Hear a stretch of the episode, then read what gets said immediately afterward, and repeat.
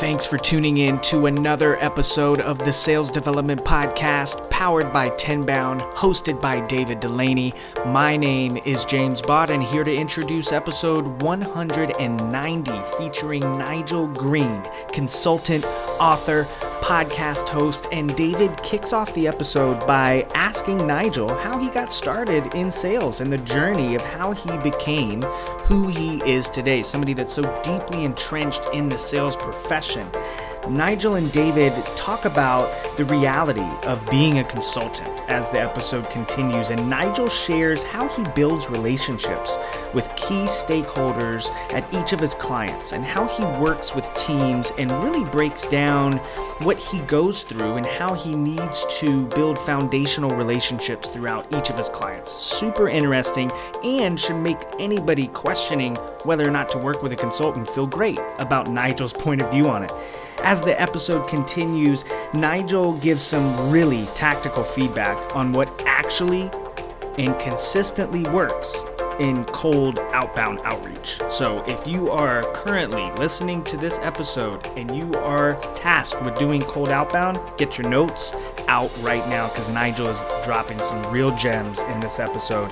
And as the episode wraps up, David and Nigel talk about what makes a successful salesperson. Things like experience, things like cultivating ways to always get better, and how Nigel sees the growth of successful salespeople through the different work that he does with all of his different clients. Finally, as a special treat, Nigel does let us in on a way to get his new book for free. So you definitely want to listen all the way through to the end of the episode leave us a review, head over to tenbound.com to hear more episodes of the Sales Development Podcast, and as always, enjoy episode 190 with Nigel Green.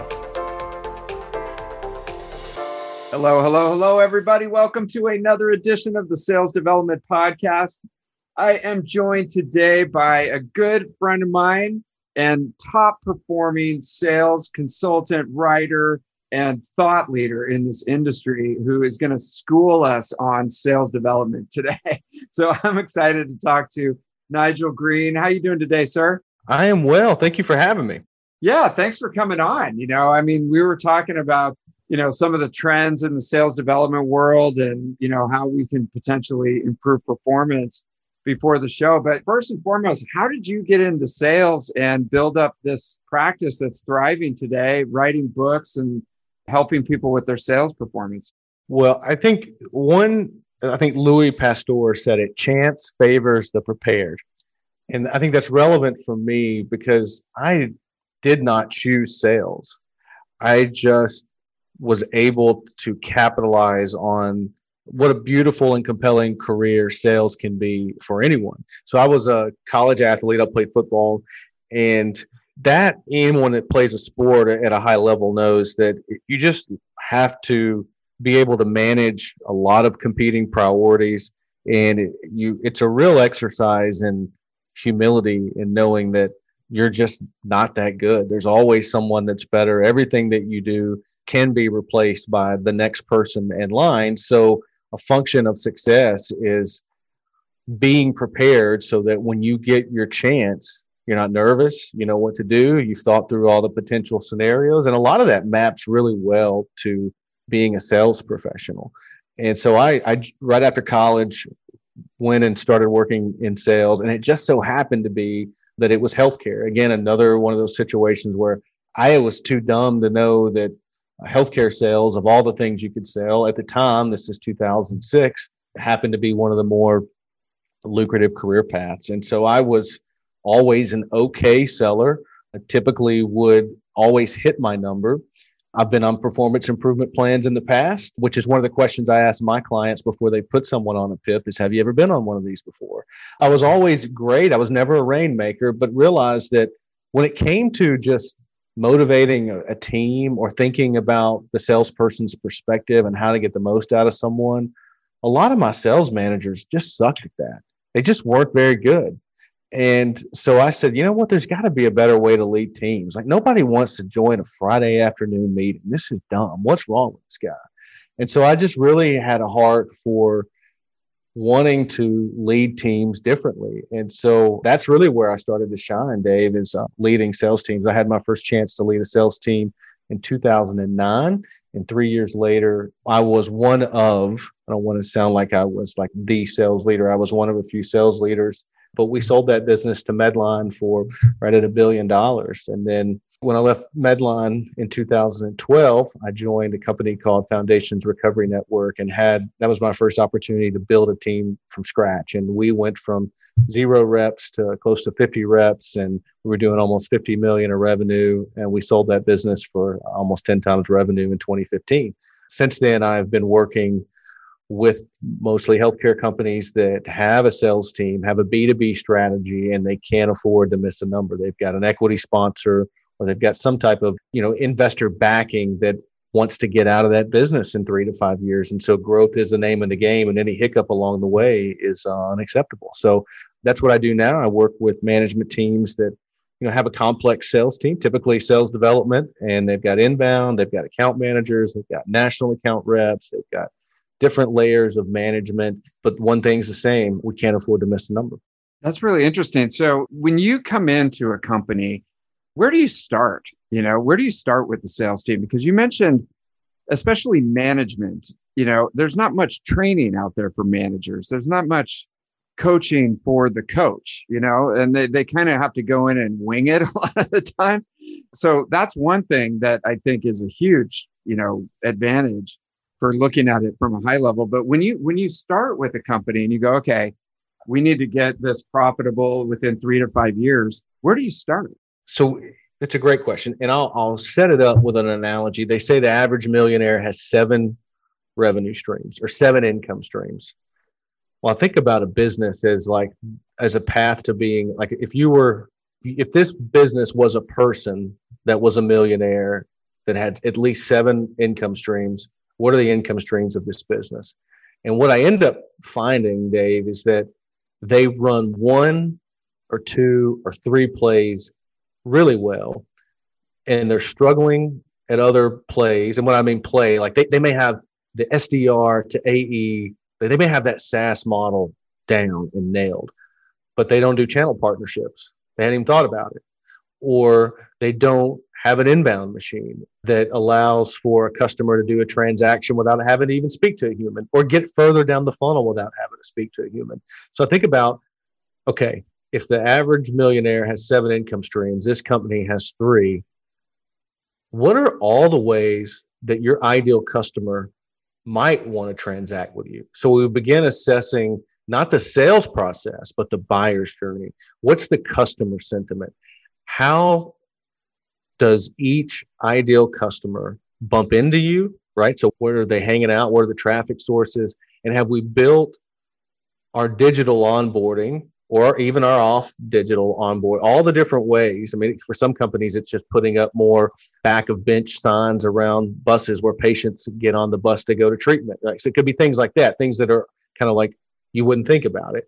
But but again, it's assessing customer sentiment and then mapping all of your different sales processes to the customer sentiment and the way that they want to do business with you. So then once you do that work, it becomes really clear that, well, you've got a management team that is measuring the wrong activities or putting too much emphasis on an activity that's a very low value, low return on activity. And so we begin to start aligning the roles and responsibilities and then the expectations of each roles and responsibility around getting traction in more channels so that we can map multiple sales processes to different buying experiences based on the way the customer wants to do business. Wow. Okay. So, so I'm still stuck on that millionaire thing. Seven uh, lines of you know income streams. I got to get to work here. Okay. So we, we all do. Yeah. Let's go. Seven. Wow. Okay. So there could be multiple opportunities, and a lot of times companies don't see that. So I'm interested though. You you start with the buyer sentiment, you know, the buyer journey. And do the companies ever come back to you and say, you know, why are you starting with that? We just want to know how to sell more. Not all the time. You know, all the time. Just tell us how to sell more. I don't care about how people, that's marketing. Eh, you know, that's not sales or, so, you know, do you ever hear stuff like that? without exception. I mean, it's the first thing, and I, I even get in front of it. I say, You're hearing me say that we're going to start with the buyer's journey, and you're going to tell me, Well, that's a marketing thing. We already have a sales process, it works. And I say, So we can let's go ahead and have the conversation now about why we're going to do this work because your marketing team doesn't sit in on any sales calls. Are you with me? And they're like, yeah, you're right. They don't do that. Okay. Your sales process was built by a sales leader three years ago that's not here. So when was the last time it was inspected? Uh, well, that's a good point. We haven't done that in a while. You know, we had this black swan event in the last 18 months that totally changed the way business as usual was done. You with me on that? And they're like, yeah, okay. So you think it's worth spending a few hours thinking through your ideal customer, looking through your data, the customers you have, the prospects you would like to do business with, and getting really clear on how they want to do business. And what we end up finding are things like, well, you've got a you've got a business that's SaaS business or whatever that's driven by a contract, but you've got no risk mitigating step in between where there's a proof of concept or there's a way to demonstrate value before I sign the dotted line. Well, we live in a world where nobody's signing long term contracts unless you can show them the value on the front end. So that's a huge problem in your sales process. You thought about, well, we never thought about that. So it's little things like that. But yeah, it's always met with some sense of resistance. And it's not resistance to the idea. And it's the same thing that you face with your customers. When customers push back, the resistance is not to the opportunity, not to the exercise. It's to doing something different. And so we got to help, we got to help them figure out that what you're asking them to do while it's different may not be hard and it may not take a long time. And so understanding how to just meet them where they are on that resistance spectrum and being their guide and saying, so it's no different for, for a seller that's listening to this. I have to do the same thing is to say, I understand why this feels like it's elementary or it's beneath you. Let me tell you what's in it for you. Right. And so when you unpack that a little bit for them and then you start to notice things, are there issues with their core processes? Because it seems like you'd want to get the core down and make sure that it's really sound and then start to add, you know, some of the potential, you know, other revenue stream sales processes to that. But I mean, sometimes is it just like you look at the core thing and it's just a complete mess? Sometimes, Dave, it's that the process is fine. You just don't have the right people to do it. Okay. And let me give you an Ooh. example of that. So okay. I have a client that grew revenue 533% through COVID. Wow. But, okay. But when March of 2020 happened, now this is a healthcare company, so their sales reps were used to being at the hospital, at the surgery center with the customer. That was the way it's been done forever. It was immediately impermissible for them to show up at the hospital. Customers didn't want to see you. They're overwhelmed with patients. I mean, they're pulling people to go be on COVID wings and, and they're just forget about it. So we had to re engineer their team altogether. We didn't have to change the sales process, we had to change the medium. We switched to a completely virtual. So all of the stages, what I mean, we didn't have to change the process. What I mean is that stage by stage, the way we measured deals by stage and days in stage, none of that had to change. We just had to train and hire around the ability to do those activities in Zoom on a phone call and not in a human human environment. And what we found is that some of the reps that had previously been core performers, meaning that they were always, you know, 75 to 90% to plan, were immediately top performers. And some of their legacy rainmakers struggled with technology and just weren't going to be successful in the role. And so a lot of tough decisions were made, but it changed the anatomy of the person doing the activities. And then from there, it was all gas. It's crazy. I mean, so, you know, when I was in the corporate world, if you heard about the consultants, right? The consultants are coming in, everybody would kind of tighten up a little bit, you know, because that's what happens a lot. You sort of unpack this and you realize hey, the market has changed or the customer has changed, but our people are still the same. And do you ever run into, I mean, either from the executives that you're dealing with or the salespeople that they're kind of like a little defensive or, you know, hey, this is Nigel guy.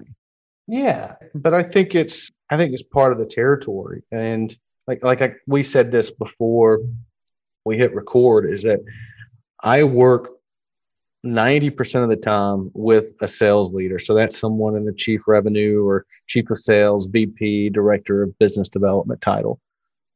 Without exception, it's the CEO that hires me. I don't have sales leaders that hire me. It's always the CEO. And so the first thing that I have to do is disarm the sales leader who's wondering, is my job on the line? Or why does my sales leader why does my CEO not think that I'm competent sales leader? And, and the truth is that if you look at, I like to look at sport because I played sport. If you look at any top golfer or any top football player or baseball, whatever sport you like, there it used to be that they had they always had a coach they had their team coach but now they all and that could be your ceo right if you think about your coach your designated coach that might be the ceo or the coo but then they have all these other coaches that they hire and pay for themselves, like a, a dietitian and then a sports psychologist and then a mobility coach and a strength coach. And golfers have a swing coach and quarterbacks have, you know, a throwing coach. They invest in all of these different inputs and expertise to help them stay at the top of the game. And so it's no different. And I, I just tell the sales leader, I'm not ever going to meet with your team without you. I'm not going to talk to the CEO about you without you in the room. I'm here for you.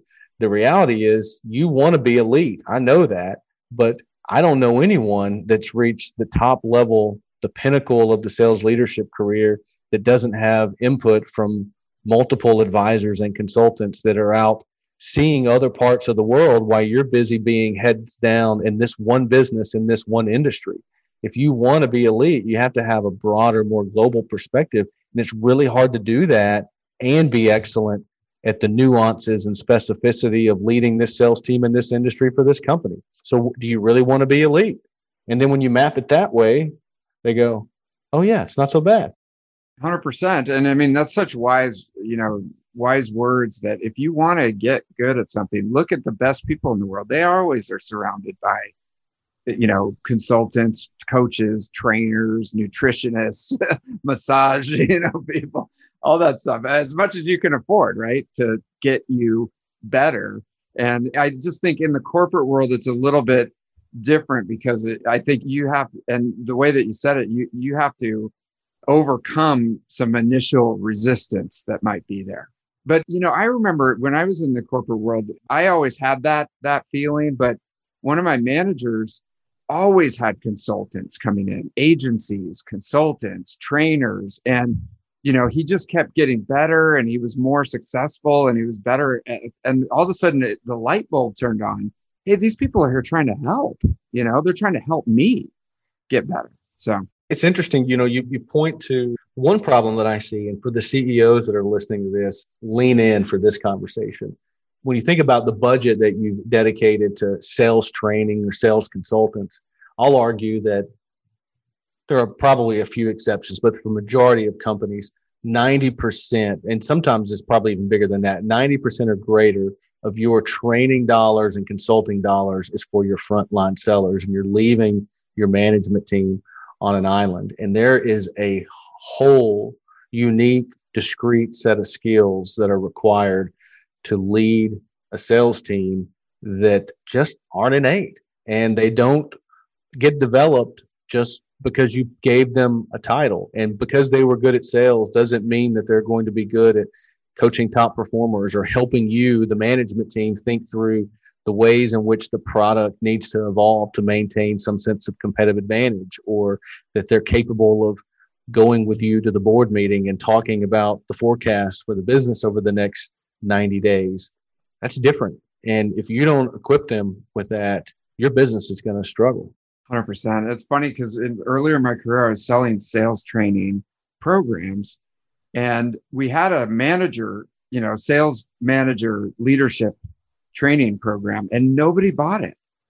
Nobody would buy it. And I still, it's like an evergreen problem that people don't invest in their kind of, and it seems like you want the staff sergeants, you know, you want the, the frontline sergeants to be the high, most highly trained individuals because they're leading small squadrons into battle, you know, but it seems like, and maybe do, do you find this that still today, we don't put enough emphasis on training frontline managers?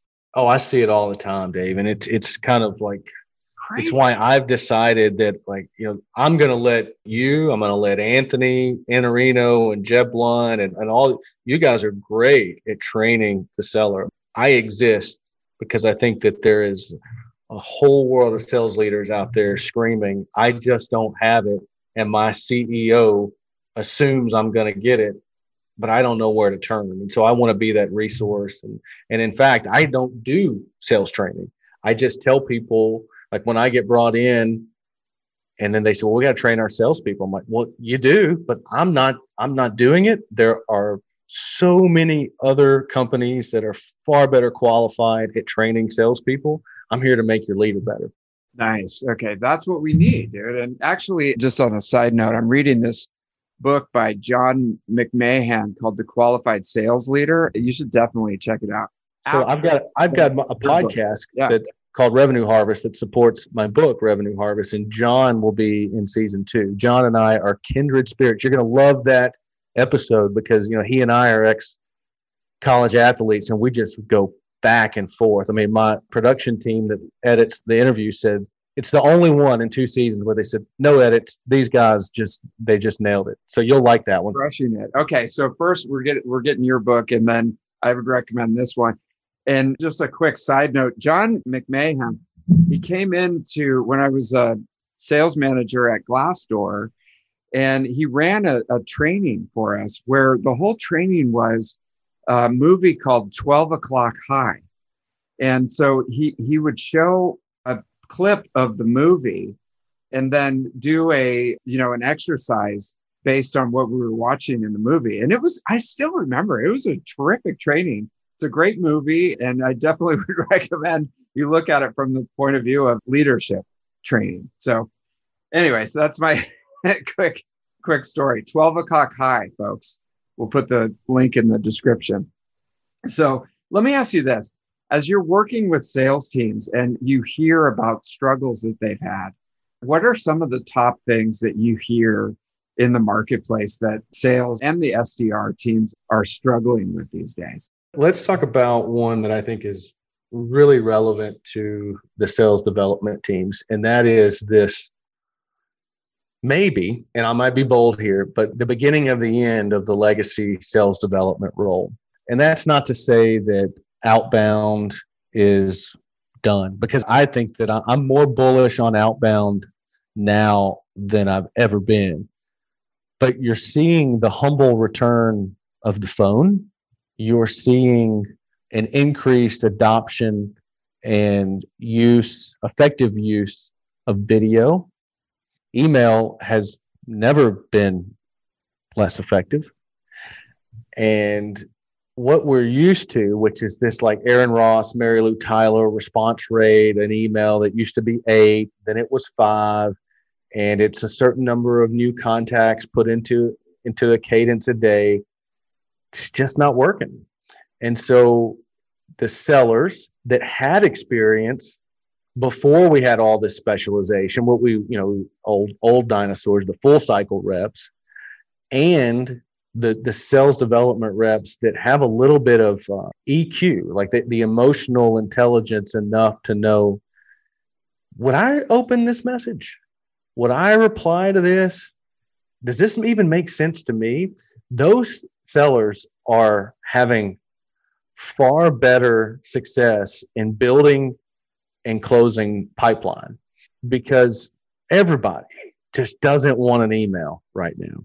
And so there's been this trend towards, well, you, you got to get out of the scripted messages and you've got to add personalization to it. And, and while I advocate that, yeah, that's a great starting point, what I'm telling folks now is that personalization is the price of entry. Like, don't even bother if you're going to personalize, but don't think that's enough. It is just the starting point.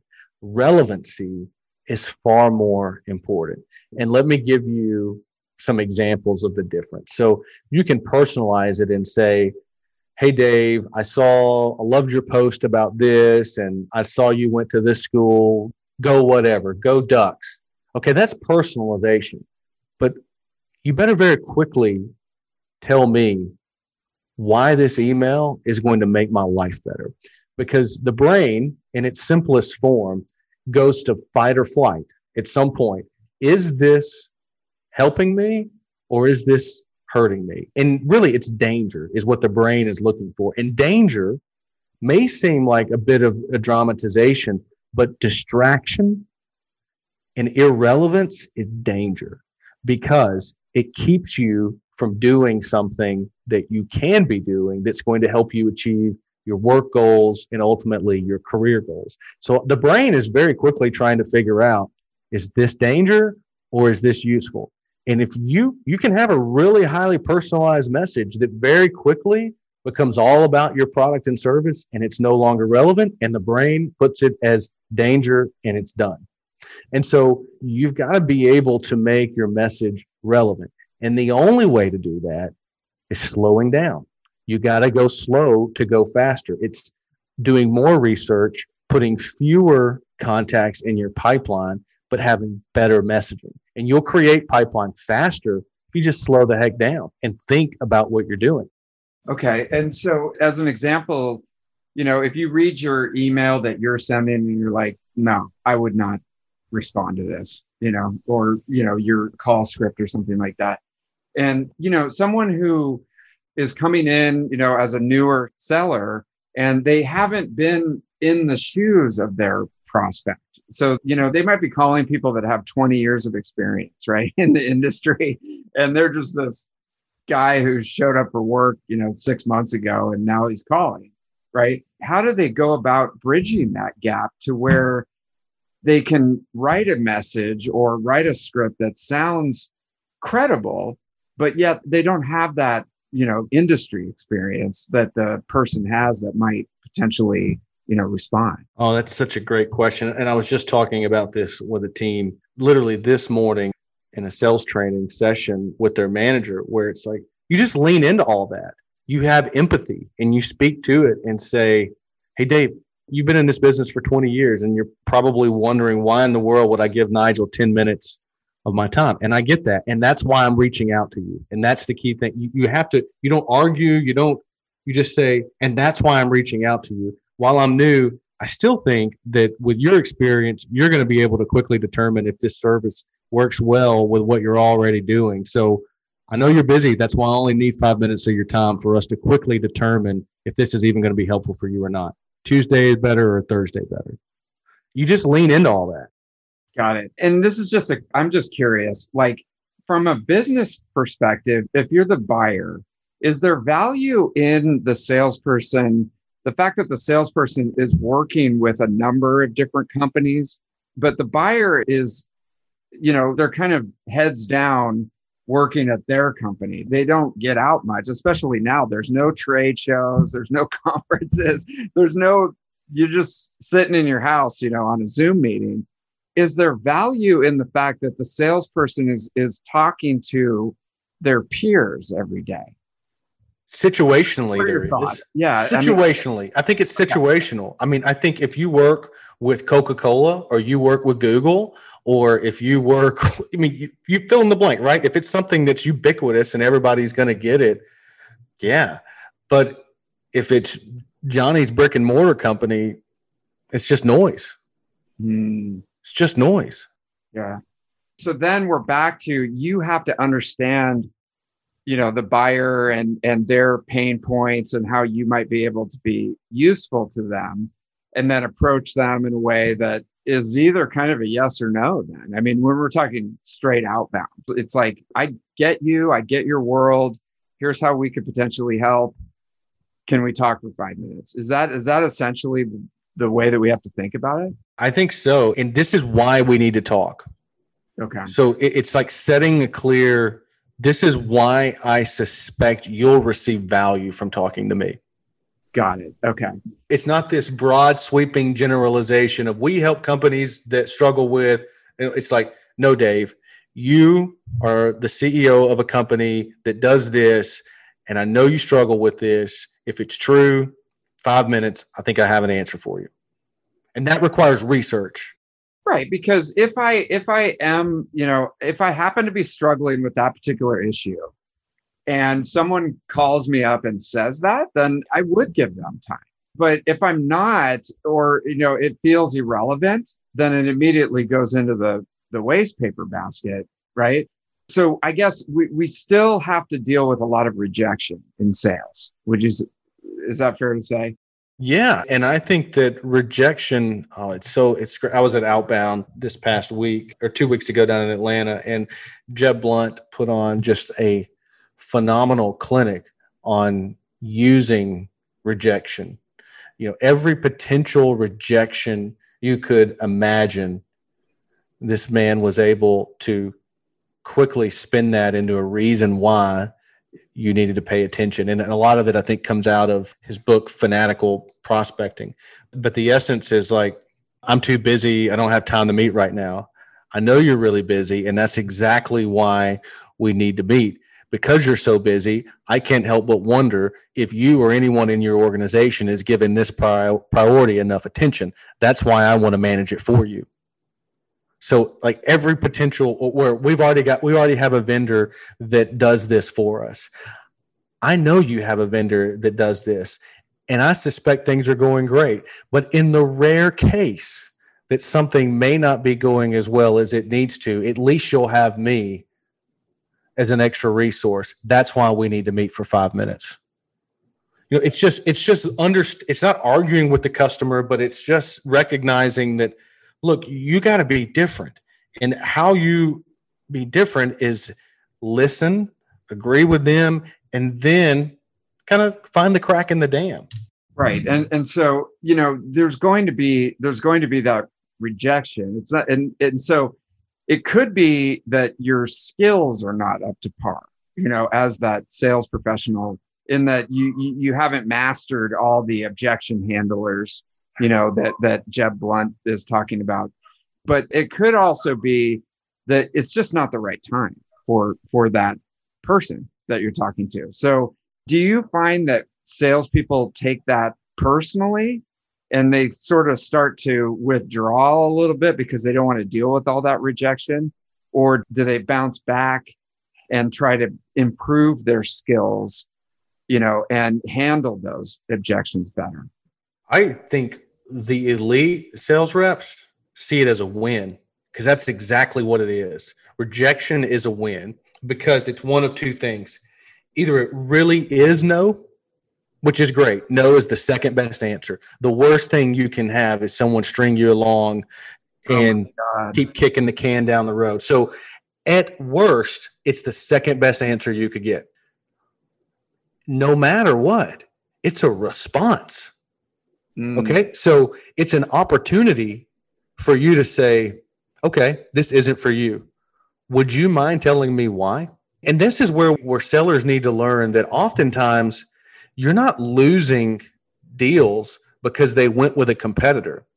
You're losing deals due to apathy. And apathy is no feeling or opinion about it whatsoever. So that means that they were kind enough to tell you no thanks, and you should be appreciative of that. But what you're asking them to do is not as important as some other initiative within the company that they need to devote time, energy, and resources to. You lose 90% of your deals to no decision or a decision to talk to another vendor in another category about another problem in the business. And your job, when you get met with rejection in the form of an actual response, is to understand why this isn't a priority for the business now. Because it may not help you with this sale, but on the next one, you'll know how to make it more relevant. Yeah. And it seems like the best salespeople out there are the ones that can qualify deals, you know, quickly and understand. I mean, it's just a lot of it comes with experience. I, I remember this one lady that when I was the SDR. She had been in the industry for like 30 years. And it was just hilarious, like going on sales calls with her because she could sniff out qualification in like five seconds, you know, where somebody else would put the deal in the pipeline and, you know, keep talking about it for six months and it was never going to close anyways. This lady could do it in like five minutes. Exactly. And, you know, there are ways in which to do that. Mm. And yeah. Yeah. It's amazing. Well, Nigel, dude, this has been so informative. Thank you so much for coming on and, and sharing your wisdom with us. If people want to pick up the book or they want to learn more about you, what's the best way to get that going?